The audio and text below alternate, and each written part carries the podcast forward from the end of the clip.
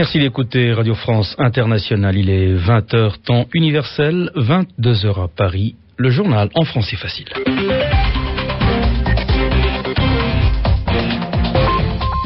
Kasongo Mwema Yamba Yamba.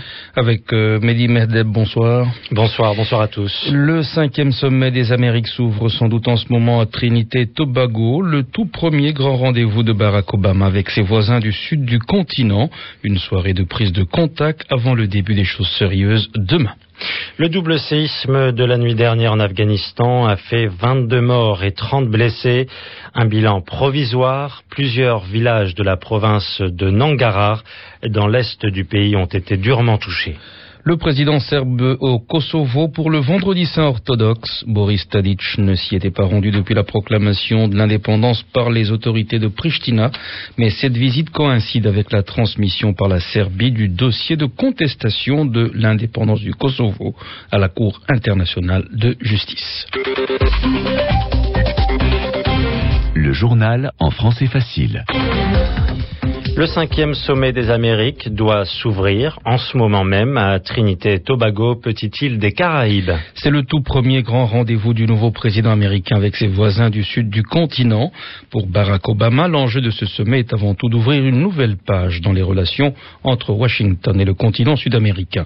Une soirée protocolaire avant le début des choses sérieuses demain avec à l'ordre du jour des sessions plénières la crise économique, l'environnement et la sécurité régionale mais l'ombre de Cuba, exclue du sommet pour cause d'embargo américain, plane sur la rencontre. Frédéric Mislin. Et cette ombre menace la stratégie de Barack Obama. Le président américain souhaite que Trinité et Tobago soient le lieu des retrouvailles entre l'Amérique latine et les États-Unis pour que le continent prenne un nouveau départ. La question de l'embargo sur Cuba risque de bousculer un peu ce beau projet.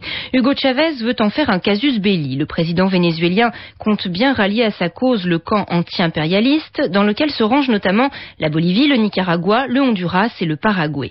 Plus conciliant, le Chili et le Brésil souhaitent la fin des sanctions contre le régime castriste, mais ils sont prêts à envisager un processus graduel. Barack Obama a déjà fait un geste symbolique cette semaine en levant les restrictions sur les voyages et les transferts de fonds des américano-cubains vers Cuba. Nous attendons que la Havane renvoie l'ascenseur et se démocratise, dit aujourd'hui Washington. C'est une gifle adressée à toute l'Amérique latine, rétorque le leader vénézuélien, qui enfonce le clou et annonce qu'il ne signera pas la déclaration finale du sommet si le texte fait l'impasse sur l'embargo. Pour l'instant, aucun tête-à-tête Obama-Chavez n'est prévu à Trinité et Tobago. Sur sa route vers Trinité Tobago, où il est arrivé il y a un peu plus d'une demi-heure, Barack Obama a appelé Cuba à libérer les prisonniers politiques. Pour sa part, avant de se rendre au sommet des Amériques, Hugo Chavez, le président vénézuélien, a accueilli hier à Cumana les chefs d'État de l'ALBA, l'alternative bolivarienne pour les Amériques. Les participants ont euh, validé le principe de la création d'une monnaie régionale commune appelée Sucre, système unique de compensation régionale, objectif affiché, faire face au dollar américain. En Thaïlande, la violence politique prend une nouvelle tournure. Le chef des chemises jaunes, nom donné au mouvement royaliste thaïlandais, hostile à l'ancien Premier ministre Thaksin Shinawatra, a été victime d'un attentat ce matin à Bangkok. Son dit Lim Tongkul, le leader de l'Alliance du peuple pour la démocratie, a été atteint d'une balle à la tête. Il a été opéré avec succès et ses jours ne sont pas en danger. En revanche, son chauffeur est toujours dans un état grave. Il y a eu un double séisme la nuit dernière en Afghanistan. Le bilan provisoire fait état de 22 morts et 30 blessés. Plusieurs villages de la province de Nangarhar, dans l'est du pays, ont été durement touchés. Mélanie Delaunay. Les recherches ont continué jusqu'à la tombée de la nuit pour tenter de retrouver les disparus toujours ensevelis sous les décombres. Vendredi après-midi, les convois humanitaires sont parvenus jusqu'à la province de Nangarhar, une province située dans l'est de l'Afghanistan, non loin de la frontière pakistanaise. Des forces américaines sont également venues prêter main forte au secours afghan. Au même moment, les funérailles des premières victimes du double séisme avaient lieu conformément à la religion musulmane qui veut que les corps soient enterrés dans les 24 heures suivant le décès. Dans les six villages de la région touchée par le séisme, les dégâts sont considérables. Plusieurs centaines de maisons, des maisons en terre séchée, se sont effondrées, souvent sur leurs habitants endormis. Dans les décombres des carcasses de vaches et de moutons, plusieurs centaines d'animaux d'élevage ont péri pendant le tremblement de terre. Et c'est une perte importante pour les populations de la région car elles vivent essentiellement de l'élevage et de la terre. Les habitants ont désormais peur de retourner chez eux. Ils craignent un nouveau séisme. Beaucoup vont donc passer la nuit sous des tentes distribuées par les services de santé locaux a signalé un glissement de terrain hier jeudi dans l'est du Pérou qui a fait trois morts. Douze personnes ont été secourues, mais au moins trente autres sont portées disparues. Le glissement de terrain a emporté près de trente habitations d'un hameau.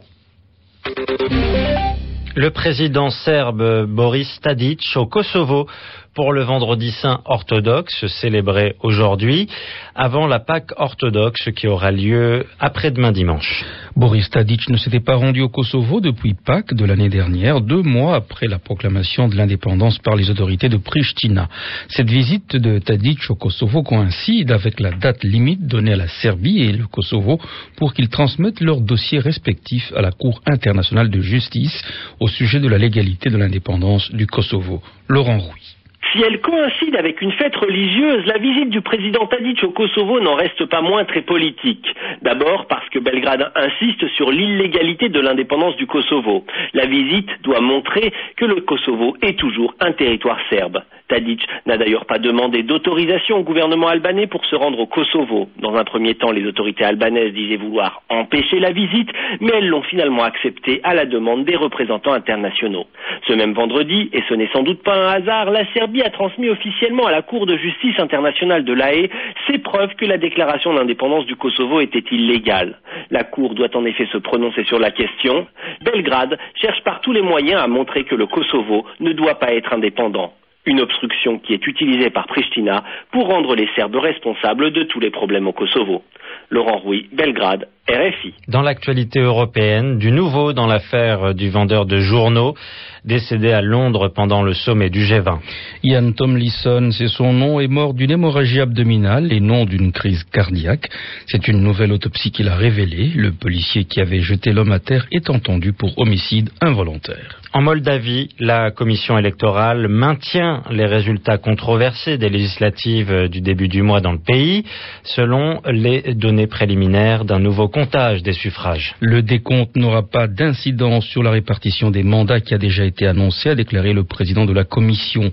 Si ces résultats sont confirmés, le Parti communiste obtiendra bien 60 sièges, les partis libéral-démocrate et libéral 15 et l'Alliance Notre Moldavie 11. Ce nouveau décompte avait été qualifié de farce par l'opposition. Tout autre chose à présent, direction l'Espagne où la récolte des fraises bat son plein. Une récolte qui s'achèvera à la fin du mois de mai. Jusque-là, la tâche était principalement dévolue aux immigrés, notamment africains. Mais avec la crise, les choses changent et les Espagnols reviennent petit à petit à ce travail saisonnier. François Musso. C'est un peu le jeu dramatique, évidemment, des chaises musicales. La récolte des fraises de Huelva, qui alimente une bonne partie de l'Europe, exige beaucoup de main-d'œuvre pendant de longs mois.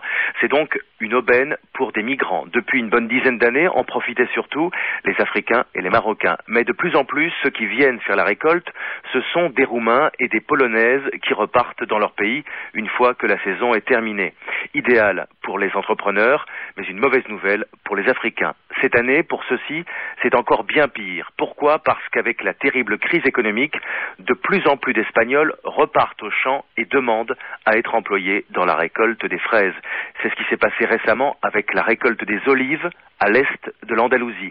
Résultat, pour les Africains, il ne reste presque plus de travail, seulement des miettes.